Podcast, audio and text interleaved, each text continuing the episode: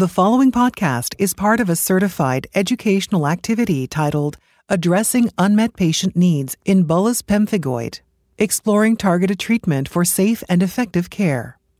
Access the entire activity and complete the post test at peerview.com forward slash MPM 860. Downloadable slides and practice aids are also available. Hello, this is David Rosmarin from the Indiana University School of Medicine. Welcome to this educational activity on addressing unmet patient needs in bullous pemphigoid. Joining me in this discussion is Dr. Erin Barrett from the University of Nebraska Medical Center. Thank you. I'm so glad to be here. Today's presentation is on bullous pemphigoid. Our goals for today include to identify and differentiate bullous pemphigoid from other skin conditions that can present similarly based on current guidelines and expert recommendations, to discuss the impact of bullous pemphigoid on elderly patients with regard to morbidity, mortality, and quality of life, particularly for those with several comorbidities, to select and monitor treatment for patients with bullous pemphigoid according to updated guidelines, and to explain the rationale to improve outcomes for patients with BP through the use of targeted therapy. Today, we're going to be talking about bullous pemphigoid. This is the most common autoimmune subepidermal blistering disease of the skin. It's primarily a disease of the elderly with onset after 60 years of age. It's rare to occur in children. There are certain HLA alleles that are more prevalent in BP patients than in the general population. The incidence annually is around six to seven per million, and it rapidly increases after the age of 60. The risk is about 300 fold higher for patients 90 years of age or older than in those younger than 60 years. Also, there's a slightly higher predominance in men than women. Interestingly, the incidence has been increasing over the past couple decades. As we are an aging population in the United States and on more medications, we're witnessing this increase in BP prevalence. It's becoming more important to recognize the disease and to treat appropriately. Also of note, there doesn't seem to be any geographical predilection for the disease. As you can see on this slide, classic bullous pemphigoid typically begins with severe itching, followed by urticaria or hives, then blistering, characterized by these tense blisters on a erythematous or red base.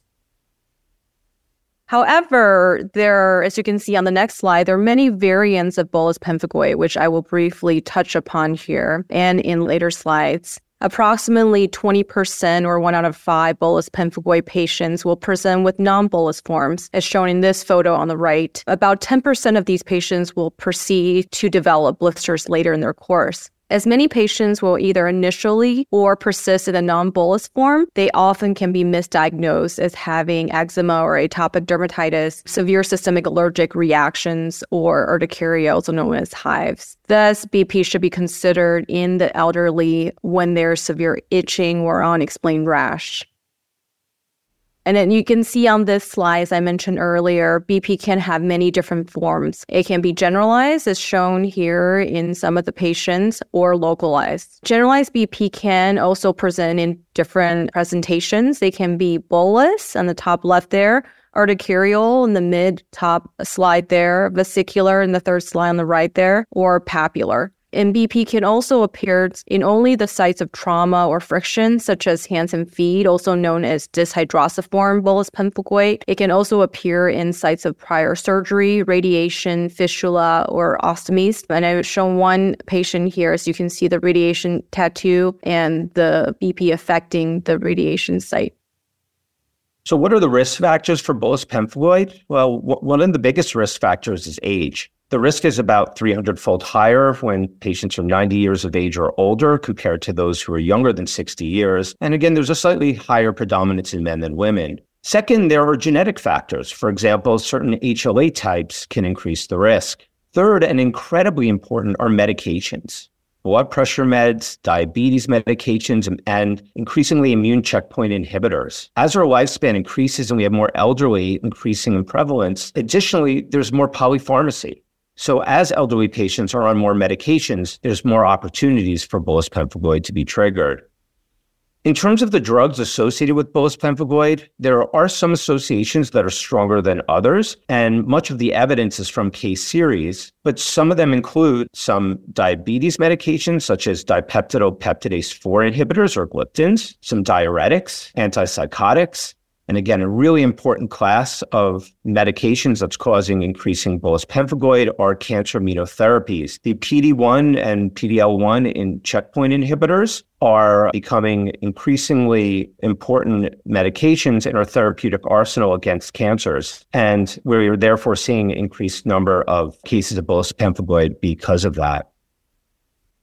Bullous pemphigoid have been reported to be associated with a number of different conditions, the most important are neurological conditions, given there is a epitope of BP180 in the central nervous system that's suspected to cause this association. So many patients with BP also suffer from dementia, Parkinson's, many wish had had strokes. So cardiovascular disease has also been associated, including hypertension, stroke, and various clotting disorders such as venous thrombosis or pulmonary embolism. In terms of autoimmune disease, disease, there are some case series that reports that there's an association with psoriasis. The association with Cancer is very controversial given that these are elderly patients. Some studies have found that there is an increased risk for various malignancies, while others have not shown this when adjusted for age. So the jury's still out. So when these patients present and have multiple comorbidities, the one year mortality rate is close to 23%, which is almost a quarter, so quite high.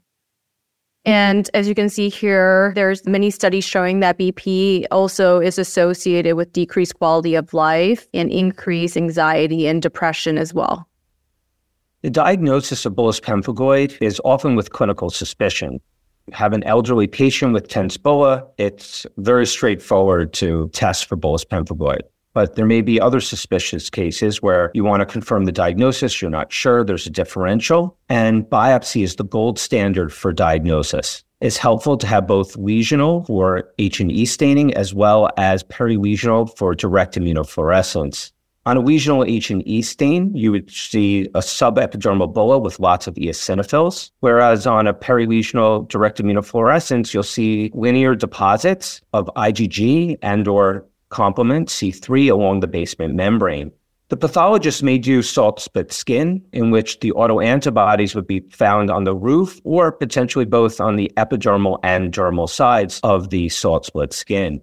In terms of where to do the biopsy, for H&E, it's important to get a third of the peripheral portion of the blister, but also about two thirds of the perilesional skin. And for DIF, when we say perilesional, it's about one centimeter away from the recent lesion. Now, oftentimes in dermatology, we think about using punch biopsies for inflammatory disorders. However, if you directly do a punch biopsy on a blister, sometimes it can shear off the blister. So there are some that will do shave biopsies instead to try to preserve the blister.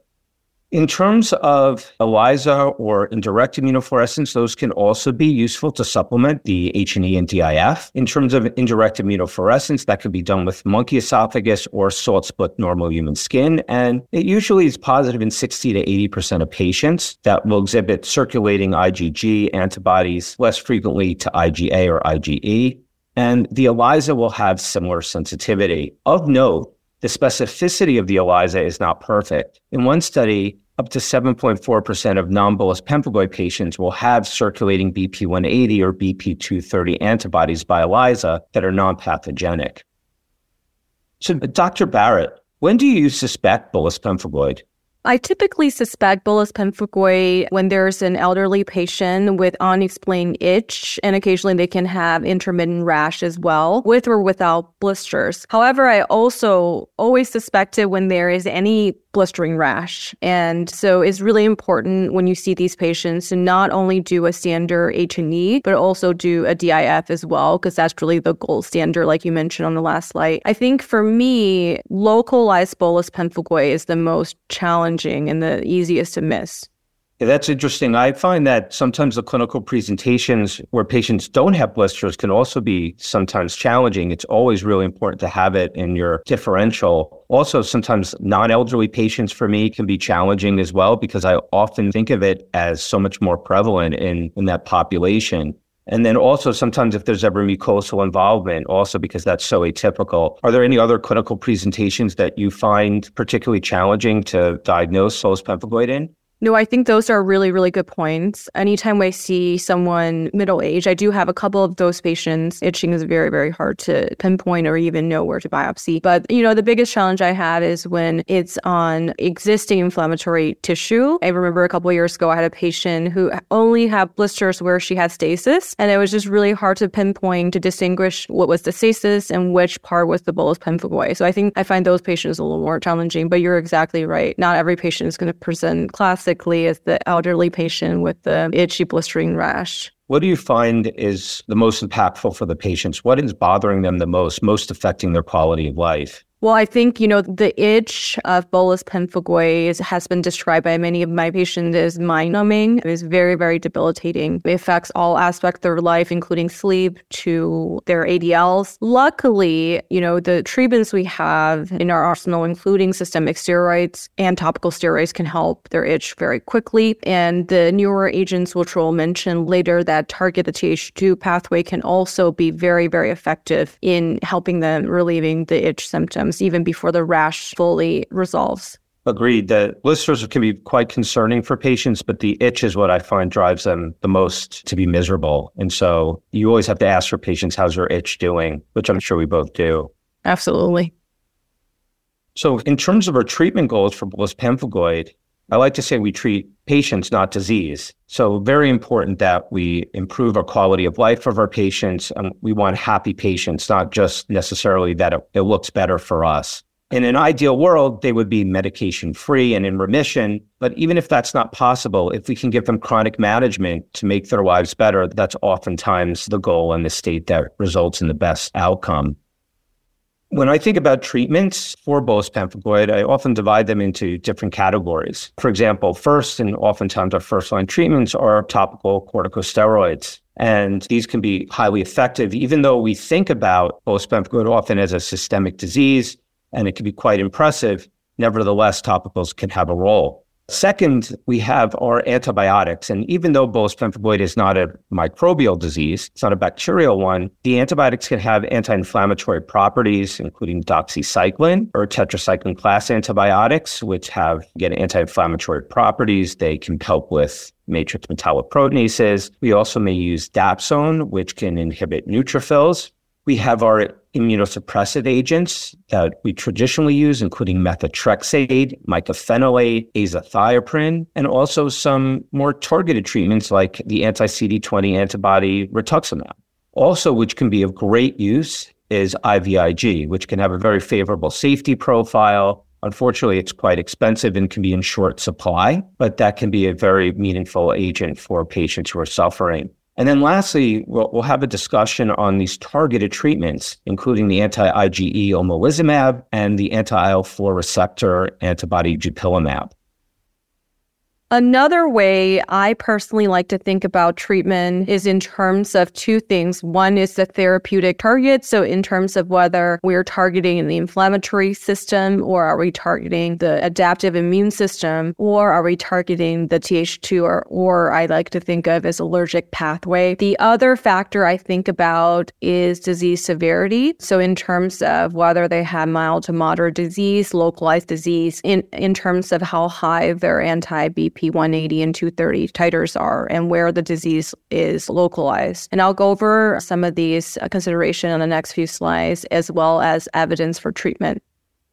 So, this is a table from a publication that broke down the treatment in a different way. So, this is another way of looking at the typical therapeutic ladder.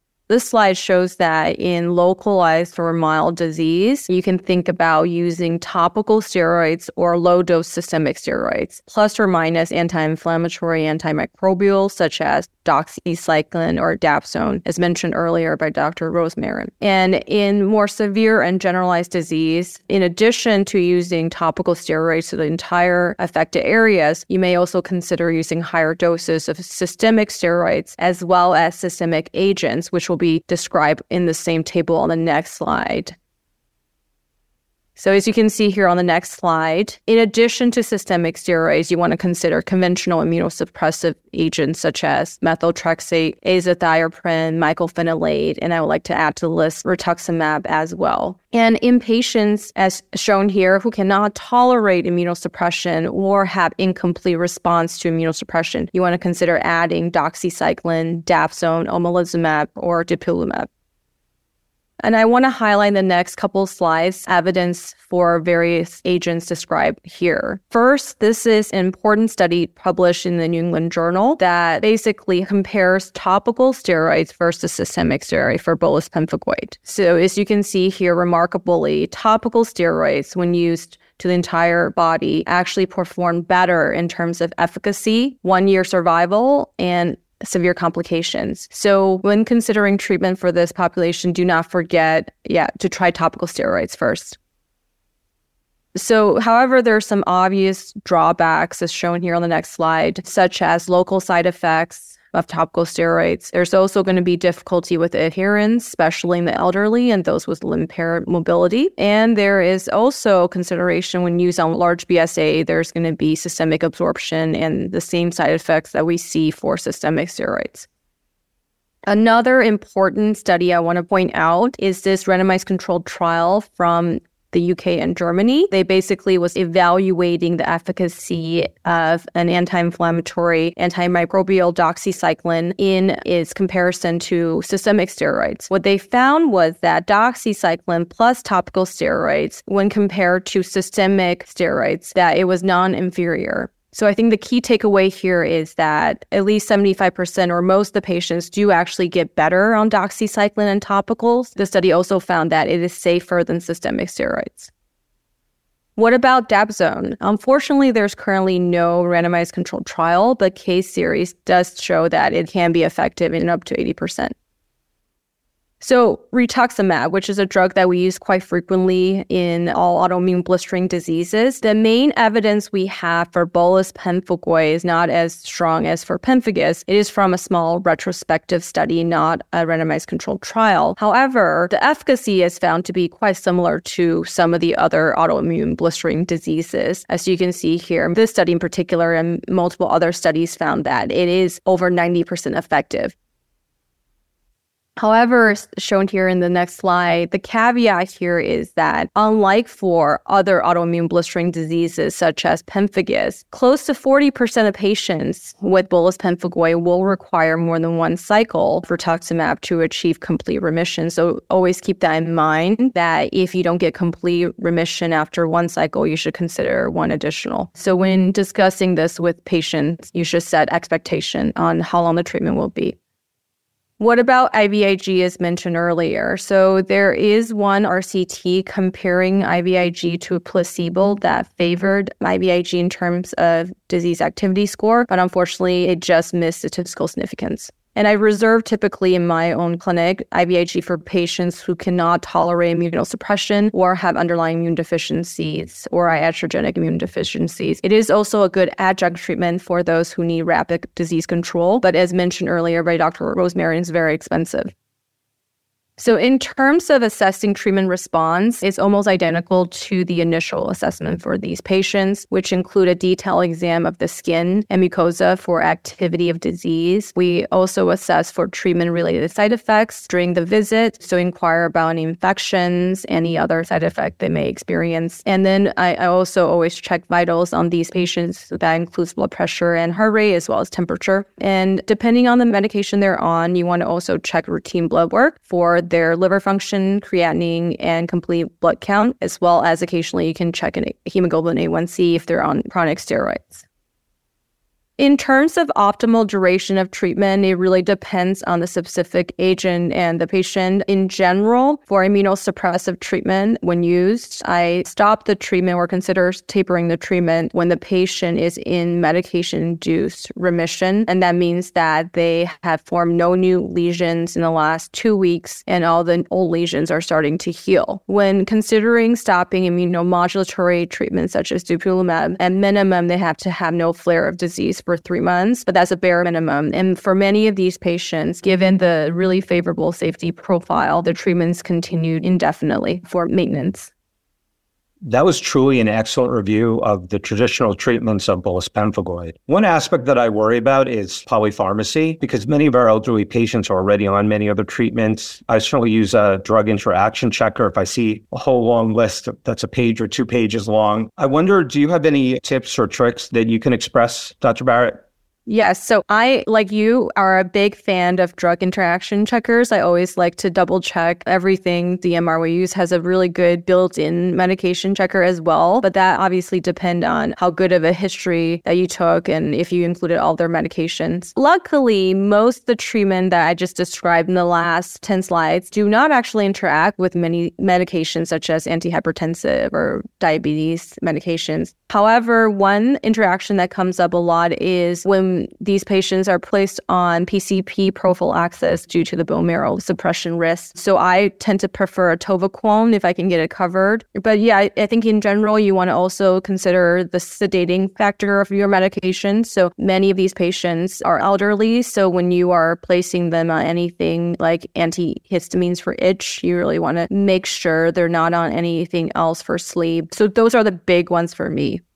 Yeah, I think that's a great point with uh, trying to avoid sedating side effects from the medications we're using to treat. And it's very different from how we may treat people who are itchy, who are younger, who don't have these comorbidities. You have to be careful. You also commented on prednisone and corticosteroid tapers. I'm always loath to give oral steroids or systemic steroids in general for, for any patients because of the systemic side effects. But one aspect is I have to be very careful about is a too short of a taper, as you mentioned. Patients will flare if you taper off too quickly. You mentioned using prophylaxis for PCP. Do you take any precautions for osteopenia or osteoporosis in your patients?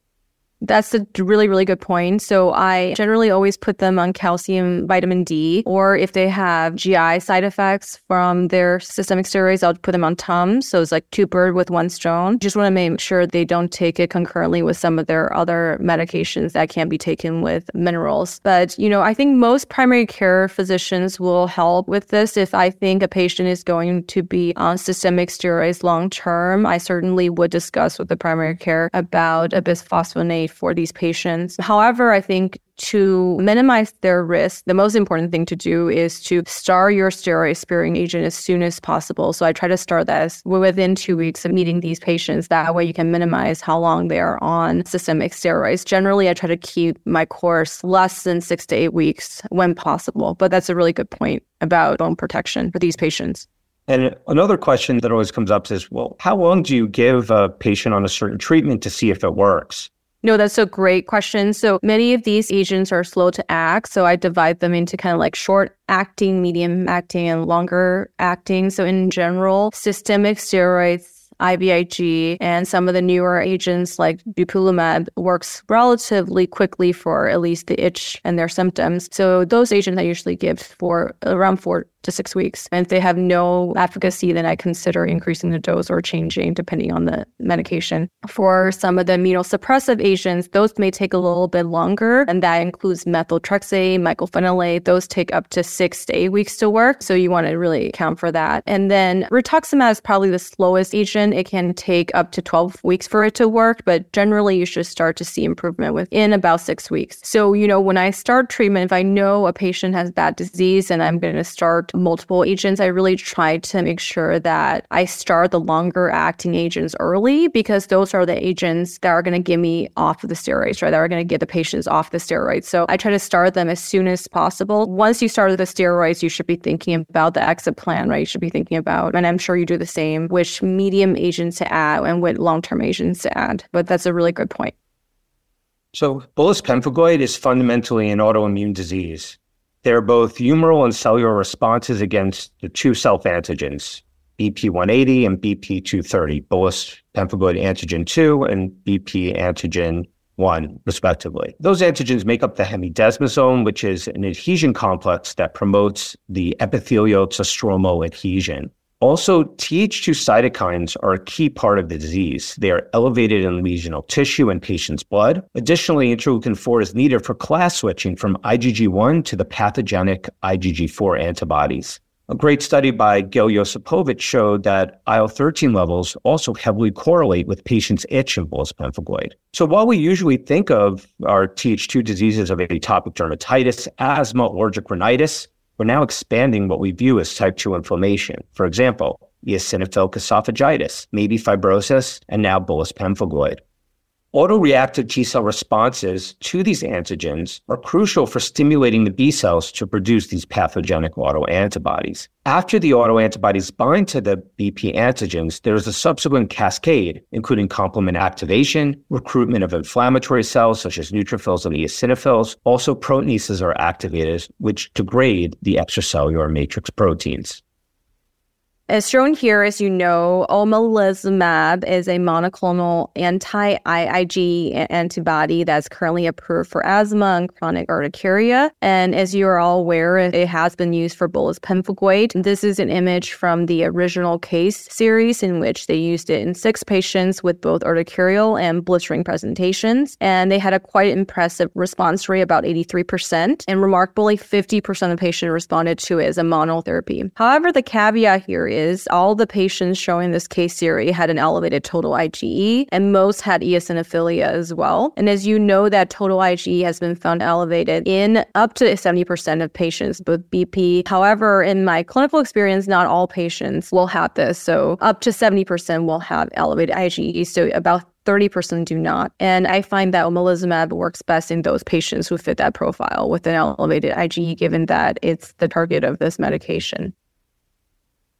So we spoke about the importance of the type 2 inflammatory pathway and the cellular and humoral immunity as part of the pathogenesis of bullous pemphigoid. Because of this, dupilumab has been used in bullous pemphigoid. This was the first patient that was treated with this medication. He was an 80-year-old male with latent tuberculosis, Hep B core positivity, and quite frankly, couldn't get off of prednisone. Every time we tried to taper, the patient was rehospitalized. So we tried dupilumab, and insurance companies, I think, realized it was cheaper to try this option than having the patient get rehospitalized. And he had quite a remarkable response. His itch improved in one week. His blisters completely resolved while on treatment. And I'll say that seven years later, he continues to be blister free since starting. So you can see in the picture, he had quite severe disease before treatment. And then on the right, he became blister free shortly after starting. You can also still observe the post inflammatory hyperpigmentation that we can sometimes see in skin of color patients as they improve. Now that we have more experience with dupilumab, there is a recent study published in JAMA Derm about a cohort experience. Here, there was 146 patients with bullous pemphigoid, and 87% of those were treated with dupilumab at the standard atopic dermatitis dosing of 300 milligrams every two weeks after an initial loading dose of 600 milligrams and achieving control within four weeks. So, of those, 35.6% are achieving complete remission, and only 9% are relapsing during observation. There was a rapid and sustained improvement in this BPDAI scores, which measure our bullous pemphigoid measure, in the itching scores, in the autoantibodies that were detected, in total IgE levels, and eosinophil count. So, dupilumab really seems to target directly the pathogenesis of bullous pemphigoid. In terms of the safety of the medicine, no new side effects were popping up in this population. It seems to have similar adverse events to our use in other diseases, which are infectious, and you can also get a transient eosinophilia as well.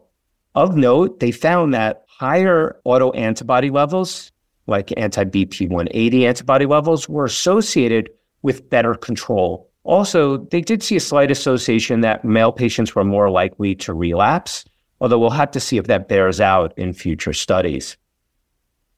There currently is a phase three pivotal study that is underway. The design is a one to one randomization of patients to dupilumab or placebo. All patients are getting some prednisone to start, which is then tapered down. And the endpoint is measuring patients who are blister free. And it will also hopefully show that patients have a reduction in itch when they're on dupilumab compared to placebo. Currently, dupilumab is used off label. However, with this study, hopefully we'll get regulatory approval.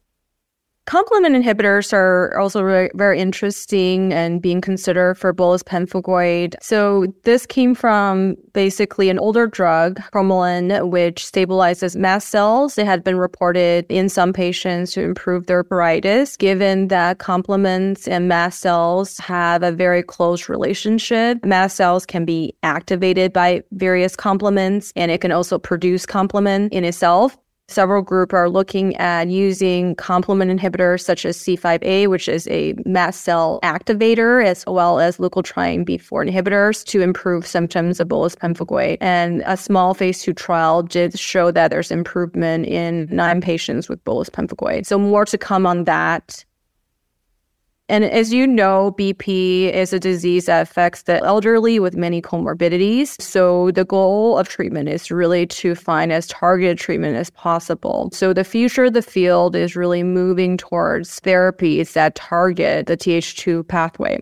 So several of the ongoing trials are focused on anti-eosinophilic agents, including two agents that target the IL-4 and IL-5 pathway, both of which are potent eosinophil activators. Currently, anti-IL-5 is approved for asthma. Another target is eotaxin-1, which is eosinophil and eosinophil chemoattractant. So the gradient of eotaxin-1 recruits eosinophil into the skin. And currently, there's a phase two trial studying anti-eotaxin in bullous pemphigoid. And one other agent to mention, efgartigimod, is a neonatal Fc receptor antagonist. is currently being studied for both pemphigus vulgaris and bullous pemphigoid. This is not really a target for the Th2 pathway, but it is a newer drug I want to briefly mention here. So neonatal Fc receptors basically protect immunoglobulin IgG from degradation. So by blocking this receptor, the total antibody level quickly lowers. So this drug has a potential for rapid disease control in these patients, but it is considered an immunosuppressive agent still because it has the potential to cause hypogammaglobulinemia. So many new drugs coming down the pipeline, so stay tuned. So this slide shows the design of the current trial for the neonatal Fc receptor antagonist efgartigimod for bullous pemphigoid. As you can see here, the medication is given intramuscular weekly for 35 weeks with a concurrent prednisone taper. So more to come on this. Now we're going to go over two different cases. The first one is a patient who was originally referred to me and managed jointly with Dr. Michael McLeod, a blistering disease expert at Tufts Medical Center. She was a 70 year old with both bullous pemphigoid and psoriasis and was initially treated with oral steroids and then with methotrexate and, and IVIG. Unfortunately, she had a bad reaction to IVIG. She had compression fractures while on steroids, and the methotrexate alone did not control her disease. When she was initiated on dupilumab, she had a notable response, but not a complete response. She was subsequently increased to dupilumab weekly, so double the standard dose, and that cleared her. You can see in the pictures of her hands, she had significant involvement, and subsequently, after starting on dupilumab, she completely cleared. Even though this is just a picture of an isolated part of, her body in her hand, she really had blisters all over her body. Subsequently, unfortunately, she went off of dupilumab. It was discontinued by a non dermatologist during a hospitalization for a gastric ulcer. And a month later, her disease recurred. Luckily, though, she restarted dupilumab and recaptured her original response. Our second case is a man in his 60s with obesity and hypertension with acute onset of blistering rash. Biopsy was performed for H&E and DIF to be consistent with bullous pemphigoid. And ELISA was done as well, showing quite high titers for this patient. As you can see in the image here, he has classic bullous pemphigoid with positive DIF and really high autoimmune antibody level. The decision was made to use anti B cell agents on him, given that he had a classic presentation and clearly had a really active adaptive immune system with the high anti-BP180. His treatment course included temporary taper, a brief taper of prednisone, concurrent use of mycophenolate as a steroid-sparing agent, and early rituximab. And this patient only required one cycle. And at the end of the 12-week period, so three months period, his skin was completely clear and everything was stopped. As you can see here on the next slide, at one year follow up, um, he was still in remission, completely clear, and he remained clear at his two year follow up and then did not return for subsequent follow up, given that he remained in remission. So, Dr. Barrett, I sometimes will use some targeted treatments for those who are particularly fearful of side effects from treatments or maybe the recalcitrance of some of our traditional therapies. When do you like to use some of the targeted therapies like omalizumab and dupilumab? I think, you know, when appropriate, when in patients who cannot tolerate immunosuppression, I prefer to go to dupilumab or omalizumab quite quickly. And your work really have pioneered this in the last couple of years. I've found that it's easier and easier to get dupilumab approved for these patients. However, you know, it sometimes is still very difficult given that unless they have concurrent atopic dermatitis, it's still not approved. So hopefully with the new phase three trial, that approval will be in the future and we can use this on all of our patients. For patients with severe disease, such as shown in case two, who have very high anti-BP180 titers, and when I cannot get dupilumab approved, I will do the anti-B cell agents, including rituximab and mycophenolate, given I know that they will be put into remission by that regimen.